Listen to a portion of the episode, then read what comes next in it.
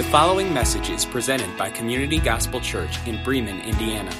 It is our great privilege to share this ministry with you. We in no way intend for this to be a replacement for the local church. It is our prayer that this would serve as a resource to help make Jesus Christ known in our congregation and other congregations gathering across the world. For more information about Community Gospel Church, visit www.communitygospelchurch.com. chapter 4, where we're going to be at this morning. And we'll look at verse 1 through 6. 1 Timothy chapter 4. As many of you know, um, my oldest daughter, Kareen, is in preschool, and uh, some of uh, some of our congregation has students that are in her class. And the other day, took uh, Kareen preschool, dropped her off, gave her a hug, said, I love you, have a great day. A little dad. And actually, she didn't give me a hug, she just left. Okay that, happens. And, um, and then she went with some boy who will probably marry her. Know, run away forever. and live happily ever after. So I dropped her off. And then when I was coming back to get her, I I came back and I got her.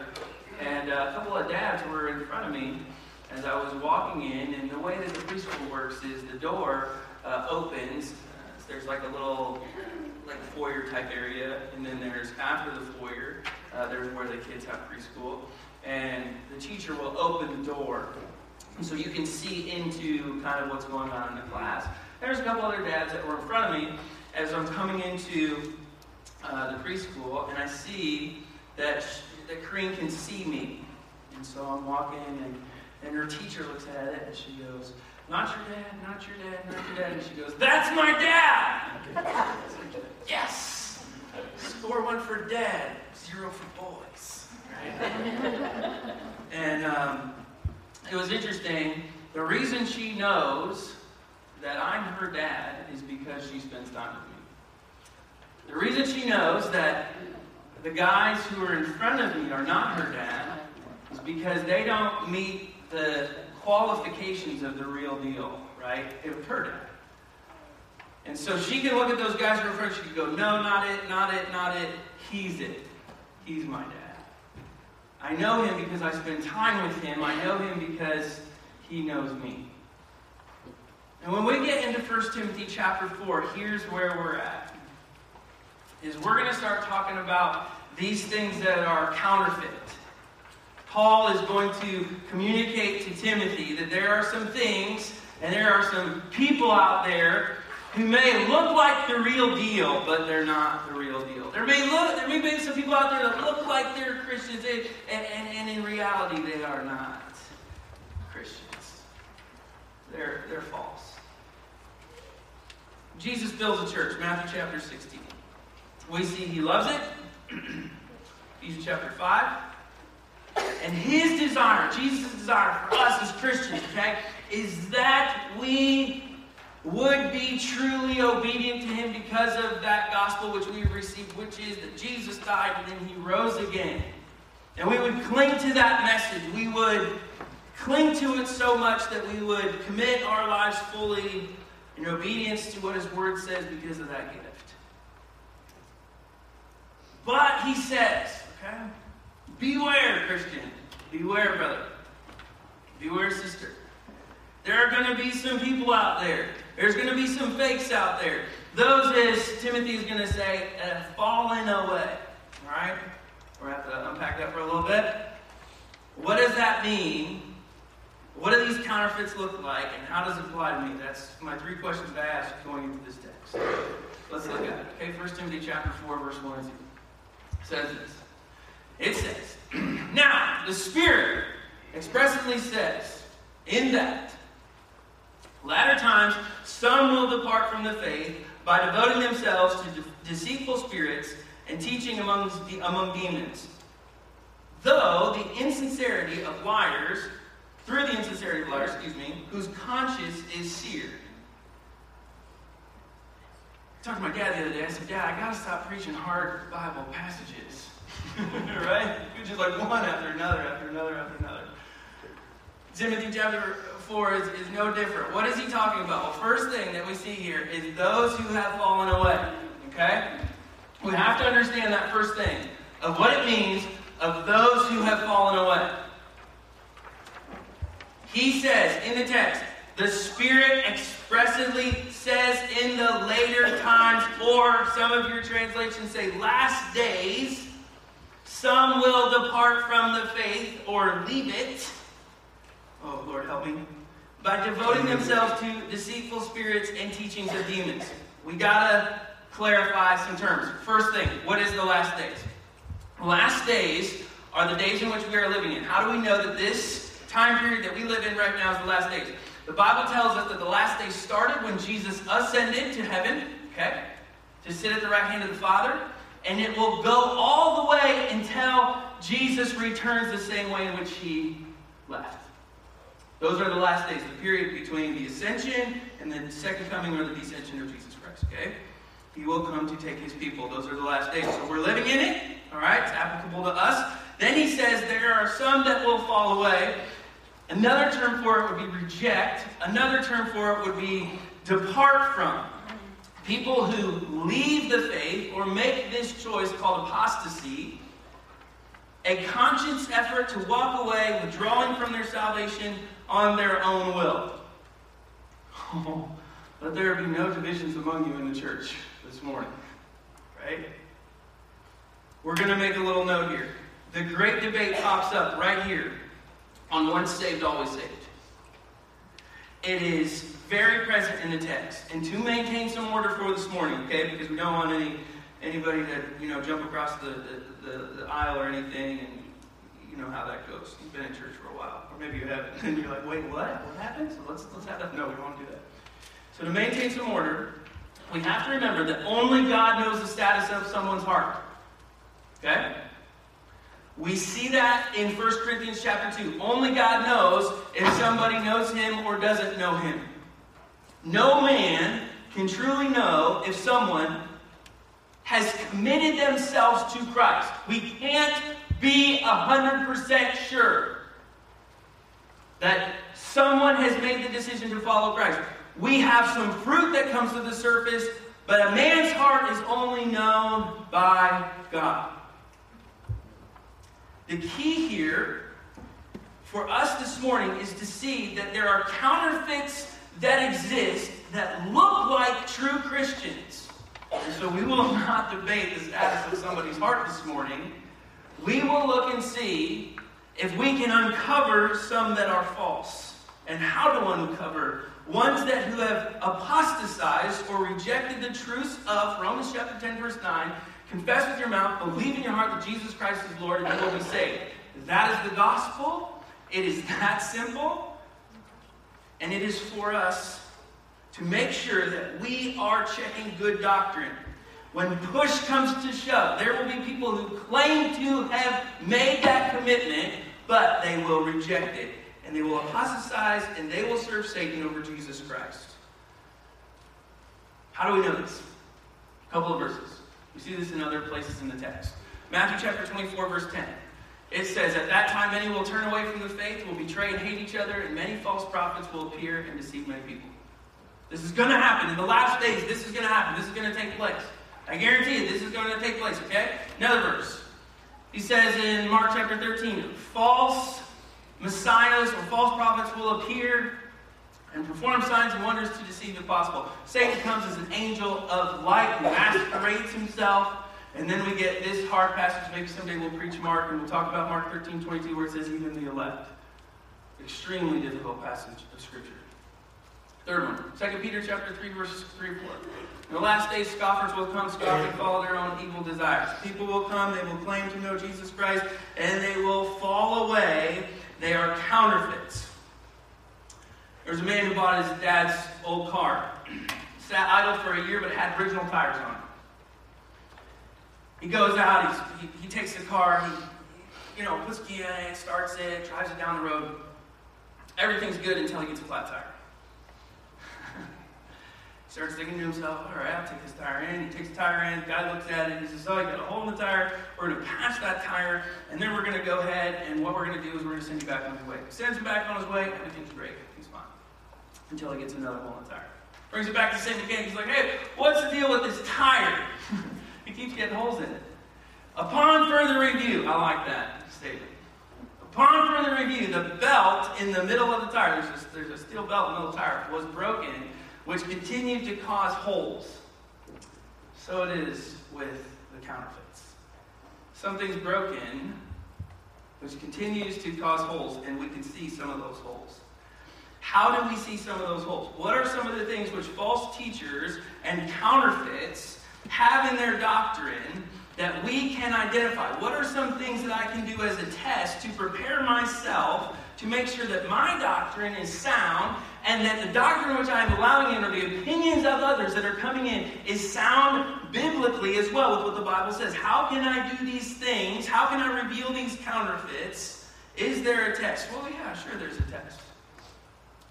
He gives a couple of these things right here in the text as he continues to talk. He says, They first and foremost freely choose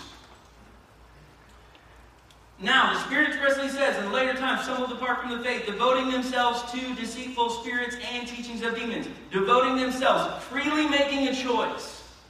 What's a choice? The choice is on where they stand with the gospel. I've had a couple of conversations this week where people have had some incidences and circumstances with um, people in their life, and asked me some just very simple advice. Jordan, where do I start? This is the issue that I'm dealing with with a, with a friend or a brother or a sister or whatever the case is. Where do I start with them? What do I, what do, I do? I said it always comes back to the gospel. What is the gospel? According to 1 Timothy chapter 1, the gospel is Jesus died according to the scriptures, Jesus rose according to the scriptures. He offers us a relationship with him based on Romans chapter 10, verse 9. If you would confess and believe that Jesus Christ is Lord, you will be saved. Where do you stand with that offer and that opportunity? That's my first question to anybody. Doesn't matter if we're marriage counseling or regular counseling or anything in regards to a conversation about an issue. Where do you stand on choosing the gospel of Jesus Christ? Have you committed to it or are you rebelling against it? Ask that question with the things that are coming into your eyes, your ears, everything. Where do they stand on the gospel? What is that gospel? Is it self or is it Savior? Is Jesus Lord? Number one. Okay? Everything. Even teachers, stuff like that. Analyze it. Where do you stand with the gospel? Teaching, eh, eh biblical teaching, where, did, where are we at with the gospel? Does it all come back to the gospel? Second thing, they are, according to what the text says, seduced by spirits and doctrines of demons. The Ephesian people in the day were submitting to corrupt teachers over the Holy Spirit's counsel. That doesn't happen in today's world, does it? People in today's world don't submit to corrupt teachers over the Holy Spirit's counsel, do we? Do we do that? And what happened was they were seduced by a spirit that wasn't of God and they justified the doctrines of demons. Now, this is also what happens when we justify our own sin, isn't it? Right? It's fun to justify our own sin. And what's happening in the day is the Ephesian people are submitting. They're saying, well, this guy's not so bad, or this teaching's not so bad, or this, this TV program's not so bad. Had TVs in Ephesus. I don't know if you knew that or not. The question that we ask is, is Jesus Lord? And then we ask, what are we listening to? Whose voice is in our ear? Some people say, Jordan, I never hear the voice of God. So you want to hear the voice of God, open the Bible and start reading. Who is being listened to? If Jesus is Lord and we have submitted ourselves to the gospel of Jesus Christ, then once we get a teacher or something starts to come across the airwaves that goes into our eyes or into our ears, the question, the next question we ask is who's being listened to? Is it myself? Is it the world? Or is it the Word of God? Am I allowing the Holy Spirit to be a counselor for my life? Because that's what He is. I must allow the Holy Spirit to be a counselor for the things in which I intake in my eyes and my ears. so that I will not be seduced by the spirits and the doctrines of demons which are so present in today's world. Surely you need this. Surely you need that. Surely this is something that's good for you, right? How many things get thrown at us, and how many times do we filter them against what God's Word says? Think about that. So, they freely choose what is the gospel in which they choose, okay? Seduced by spirits and doctrines of demons. In other words, what is the counsel we're listening to? We're listening to God's Word, are we not? Listen to the Holy Spirit's leading in through. They believe spoken lies and hypocrisy. The Ephesian people are allowing things to come into their life. They're allowing things to happen. And what's happening is it's a slippery slope that's taking them away from the doctrine, which is good, which is of God, and it's moving them over into another area or arena, and it's causing them to fall away. This happened when their own doctrine or lies of the devil were placed higher than God's laws and commands. So, track with me here, church. Just ask yourself that simple question Is my own doctrine, my own opinion, my own beliefs that are not backed up by Scripture being held in a higher importance or placed higher than God's laws and commands that are in His Word? Look at the text. The Spirit expressly says, In the latter times, some are going to depart, fall away from the faith, because they devoted themselves to deceitful spirits, teachings of demons, through the insincerity of liars whose consciences are seared. Lies, lies, lies. Come in, come in, come in. We believe those lies. Once we believe those lies, we start to be obedient to those lies instead of being obedient to God's word. And so the next question that's in place is Are we obediently living out what Scripture says?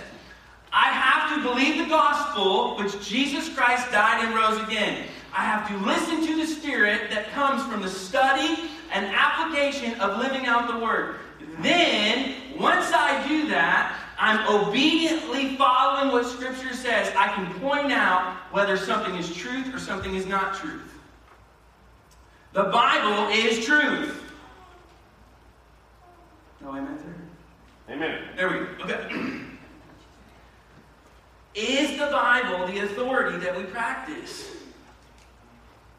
Let me just ask you that question. I mean, these are some things that I have to go back to in my everyday life because there are so many great books out there. There's so many great preachers out there. Amen. I like the guy down the road too. He's really good. What does the Bible say? What does the Bible say? Who is being listened to? What is the gospel that's happening? Because if those lies continue to come in, watch what happens. Timothy tells us that the conscience becomes seared like a hot iron. The illustration is something like this. If we were to take an iron out here, and since the amen came from the back, and I were to bring that individual up on stage, and I would say, I have a hot iron here. Thought about it. and I would say, what I'm going to do is I'm going to take that hot iron and I'm going to put it on your skin for just a, a few seconds. And it plugs in right down here to this outlet that's underneath this pulpit. And what happens is I put that on the skin, and all of a sudden I pull it off, and, it, and a, a, a, shriek goes out. A, high-pitched, girly little shriek goes out from, uh, from the stage. Right? Ah, what did you do? If we were to give it enough time, it would become hardened, wouldn't it? It would become hardened. And once it becomes hardened, what's, what's happening is the skin is very soft. It's very delicate to the touch. If I were to touch my skin just slightly, I could go ahead and I could feel that. If you want to, you can go ahead and do this too, because it's a test that proves to be true. If you just touch your skin, it's soft and it's sensitive. And what happens is it, it is it is sensitive to the touch. But if you burn it, it is not sensitive to the touch anymore. It's like have you ever got super glue on your fingers? Oh, Lord help me. What happens is you, you, you kind of go like this, and then all of a sudden you hit where the super glue's at, and you go over it, and you're, and you're like, that doesn't feel like my skin, that feels like something else. Right? Or if you ever got burned from a stove, or, or something happened in uh, tragic accident in the, in the kitchen, or whatever, wherever you're, you're, you're cutting yourself, or burning yourself, or whatever. Uh, straight, uh, curling iron, hair straight. Every, all these people are like bringing things up like where they've gotten burned. Use whichever one you got. What happens is the skin is not sensitive to the touch anymore. Backtrack. Those who freely choose anything that is against the gospel, and are seduced by spirits and the doctrines of demons and believe in the spoken lies of hypocrisy from what the devil will go ahead and put in front of them, their conscience becomes seared like a hot iron. It is no longer sensitive to the leading of the Holy Spirit because it has been hardened. And I would almost even go as far to say, as this is what happens in the Old Testament when God talks about the hardening of the heart. Almost. Not fully convinced yet. If Jesus isn't Lord, and the Spirit isn't where we draw our counsel from, and the Bible is not our final authority on everything, then the conscience is seared and will fall away. Something about. He's not done. 1 Timothy chapter 4, verse 3. So, the Spirit expressively says that in the latter times some will depart from the faith, devoting themselves to deceitful spirits, teachings of demons, through the insincerity of liars whose consciences are seared. Who do what? Here's what he says. They forbid marriage, require abstinence from foods that God created to be received with thanksgiving, and by those who believe and know the truth. So here's here was our test, and we kind of have that test, and we can kind of see, okay, here's where those some of those holes start popping up, and we can see some counterfeits from those things. If they don't submit to Jesus as Lord, if uh, the Spirit isn't where they're drawing your counsel from, if the Bible's not the final authority, we see some of these things happen. Some more kind of test comes up because we know what they're against. And what is that? Besides opposing the gospel, the Spirit, and the Word, those who were seduced gained momentum in being against some other things. And what happened was they started to become legalistic in their practices. On two things. First thing we see is marriage. Celibacy and virginity were seen as a state that was more holy than one who was married. The Bible says that marriage is fine. Adam and Eve, Peter, I don't know if you knew this or not, was he was married because Jesus comes and, visits his mother-in-law. Right? We see that Paul, even though he was single, he says, get married. If you have that desire, get married. What's happening here in marriage is, is that in Ephesus, the preference is becoming more important than biblical practice. It's what society wanted, not what God wanted. Do we do that? You ever do that? This is what I want, so because this is what I want, I'm going to twist Scripture just a little bit so I can get what I want. I always ask people when they come up with something of why they do what they do, where did you get that from? Where did you get that? Did you get that from the Bible? Did you get that from the Spirit's leading based off what the Bible says? Did you get that from the gospel and what you ever received? I mean, where did you get those things? Nowhere in the Bible does it say that celibacy and virginity are going to put you on a mere, more spiritual platform than anybody else. Nowhere. What else are they against? They're against meat. Meat's commonly translated food, almost exclusively animal food, or that which was forbidden under the Jewish code. Now, remember, okay, here's what's happening. Here's what's happening in the text. You have, in, the, in Ephesus, you have Jews who are coming into a relationship with Jesus Christ. Then you have Gentiles who are not Jewish coming into a relationship with Jesus Christ. There is some lack of communication taking place. The Jews that are coming in are saying, we should do these things. The, the Gentiles who are coming into the relationship says, we don't want to do those things. That doesn't make any sense. Why would we do those things? We're underneath grace.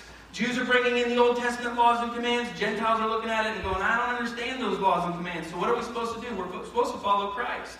And what's happening is all the eating of meat was coming up over what was obedience, and you got legalism that's taking place.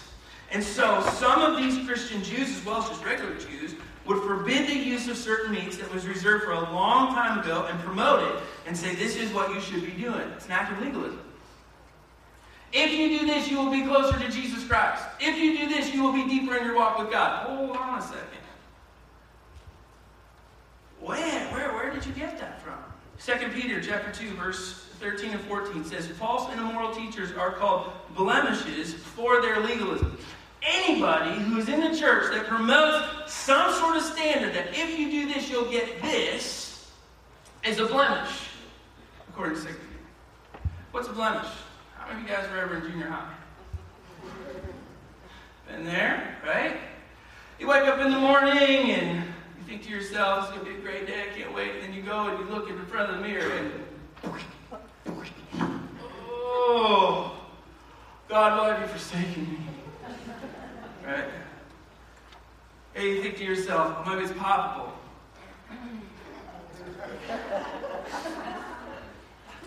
And so what you do is you rearrange your face in a little type of direction and you think to yourself, oh, this hurts so bad! And all of a sudden you realize it's not, you have red all over your. And you think, God, what are we doing? Okay, that one's not going to happen, so now your head looks like Bob the Tomato.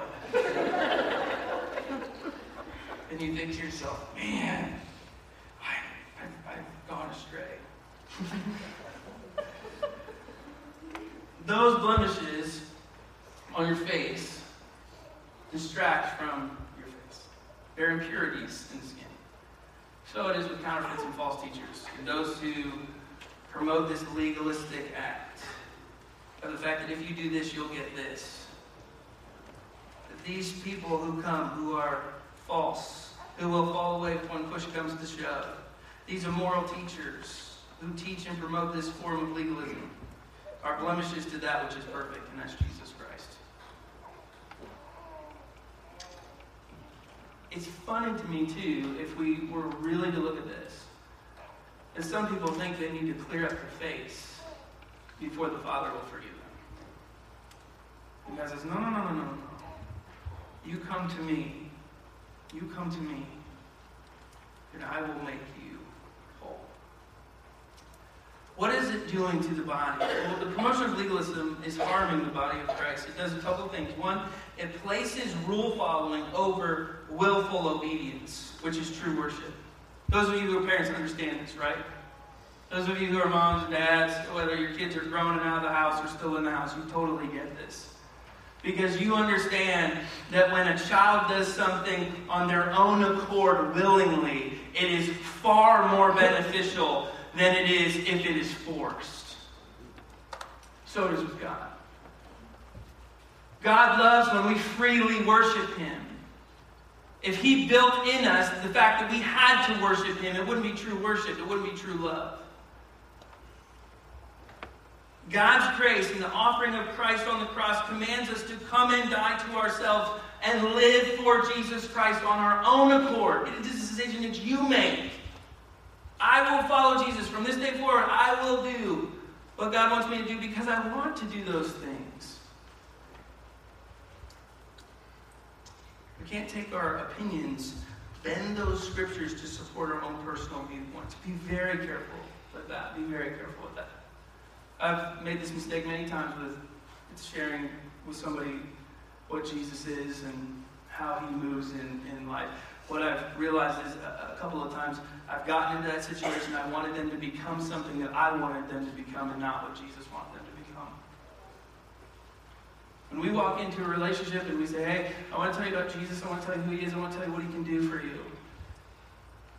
We let God take over. And we let the Holy Spirit work in that person's life. And we point constantly back to the Word, back to the Holy Spirit's teaching, back to the gospel which we have received. Okay? Why is this so important? Good question. 1 Timothy chapter 4, verse 5. For everything created by God is good, and nothing is to be rejected. It is to be received with thanksgiving. See the welcomeness there? Thanksgiving is to be received with thanksgiving for it is made holy by the word of God and prayer. I'm going to go a little bit further in verse 6. I know some of you guys have a little break there or whatever in your text, but it says, If you put these things before the brothers, you will be a good servant of Christ Jesus, being trained in the words of faith and have good doctrine that you have followed. When we follow the words of God, becoming servants of Jesus, because of the salvation we receive, Paul is going to plead with Timothy here that after knowing these things, the attitude in which you must have is prayer and devotion. Look at oh, right there in verse 6. If you put these things before the brothers, in other words, if you present them to the congregation, if you share with the people these things, You're going to be a good servant of Christ Jesus. Allow them to test, allow them to go and be trained in the words of faith and have good doctrine that you have followed. Verse 5 It is made good by the word of God and prayer. The two biggest tools in the tool belt of Christianity the word of God, the authority of my life, prayer, the connection to the Creator. If you put these in front of these people, you have to stand firm on the fight for what is sound in doctrine, what is true. People need this today. Tragedy, shootings, plane crashes, poor parents, problems. Think of all the things that people deal with on an everyday basis. Go read the news feed on your Facebook page.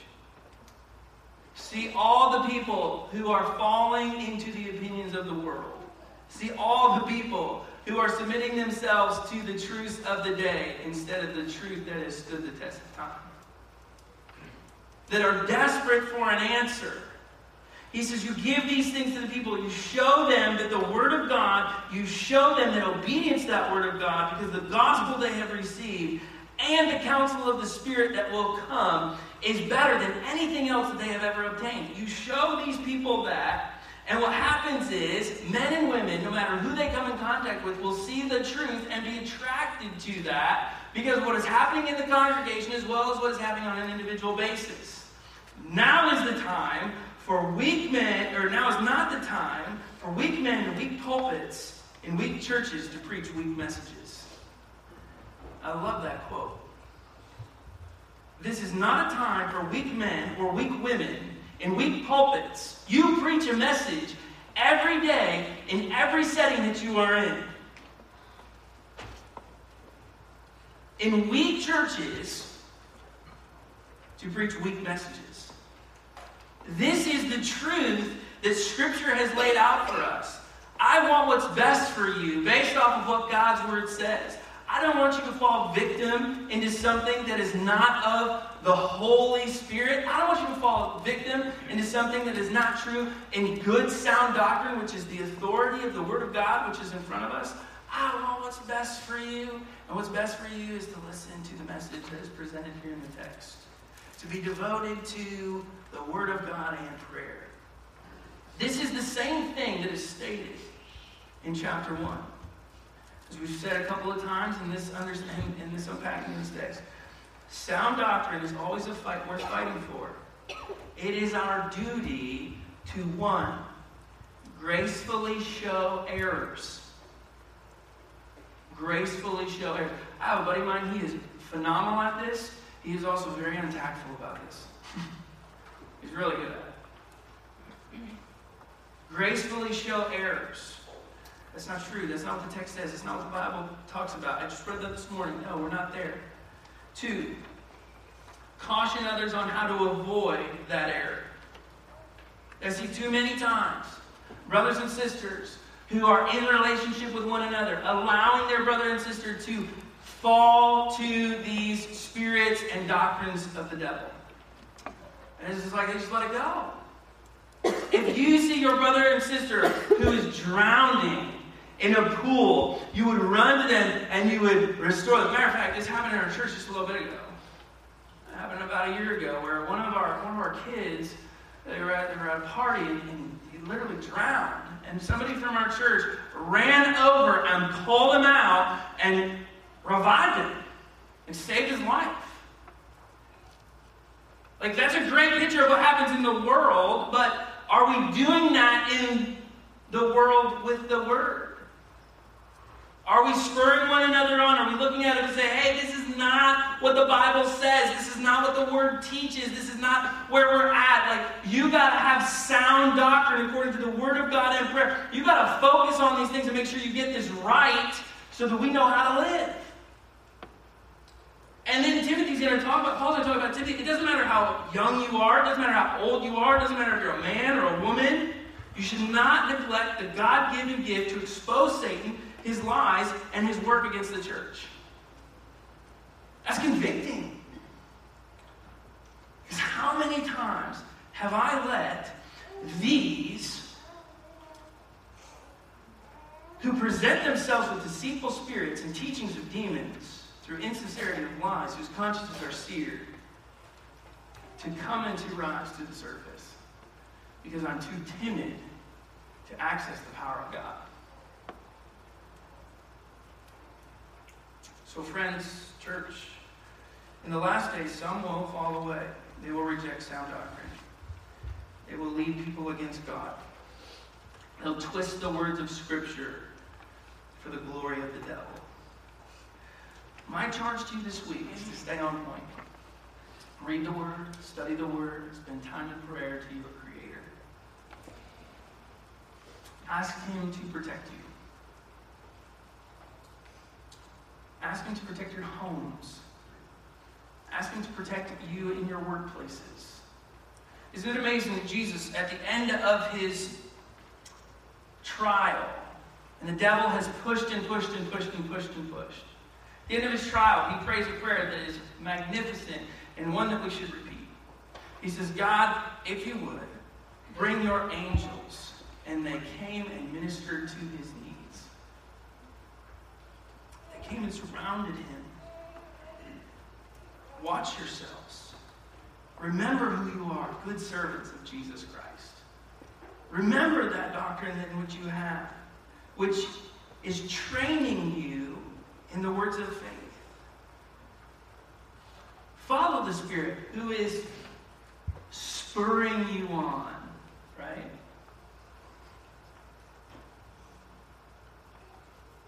I love in Hebrews chapter 5, posted this morning, that Jesus learned obedience through trial. We will have trial. The church will have trial. It will happen. These men will come. These women will come. They will rise to the surface. And we will see how obedient we are when that happens. Be humbly obedient to the gift you received. And I promise you, you will never go wrong. Never. Let's pray for some of that protection this morning. Father God, we praise you that you are King of Kings, Lord of Lords, Messiah able to help us discern that which is not of you. We praise the fact that you have given us the ability to study what is real so that we can identify that which is fake. And God, my prayer this morning for all the people as well as myself who are gathered here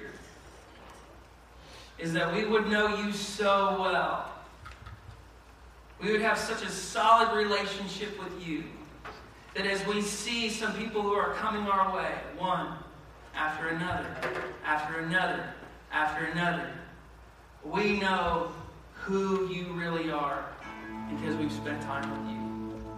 That we would have the ability to look through all of that and say, That's my dad. That's my dad. That's the guy who died on the cross for my sins. That's a guy who rose again. That's a guy who defeated death.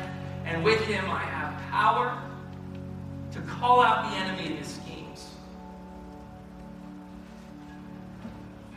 Send angels to protect this church. Send your angels to protect us in our homes, our jobs, as we parent we have relationship with one another. So that we would see the counterfeits. Help us to spend time with you this week in your word, following obediently what it says and not placing our own opinions on what Scripture, or placing our own opinions greater than what Scripture says. God, would you help us do that? Help us to get on our knees in prayer. Help us to seek your face before we seek anything else. To plead with you. To ask you to help us. To lean on you in your word. God, we know we fall so short of that so much. We know that we fall short. We submit ourselves to our own flesh and transgressions. We know we do that. Forgive us for that, God. Us to see how great it is to be in a relationship with you. Give your people this week peace and joy as they obediently follow after you. Let us see your hand in all things. And let us see your hand overcome all things. Thank you for listening to the Community Gospel Church podcast. If you would like to support this ministry financially, simply log on to communitygospelchurch.com and click the Contribute tab.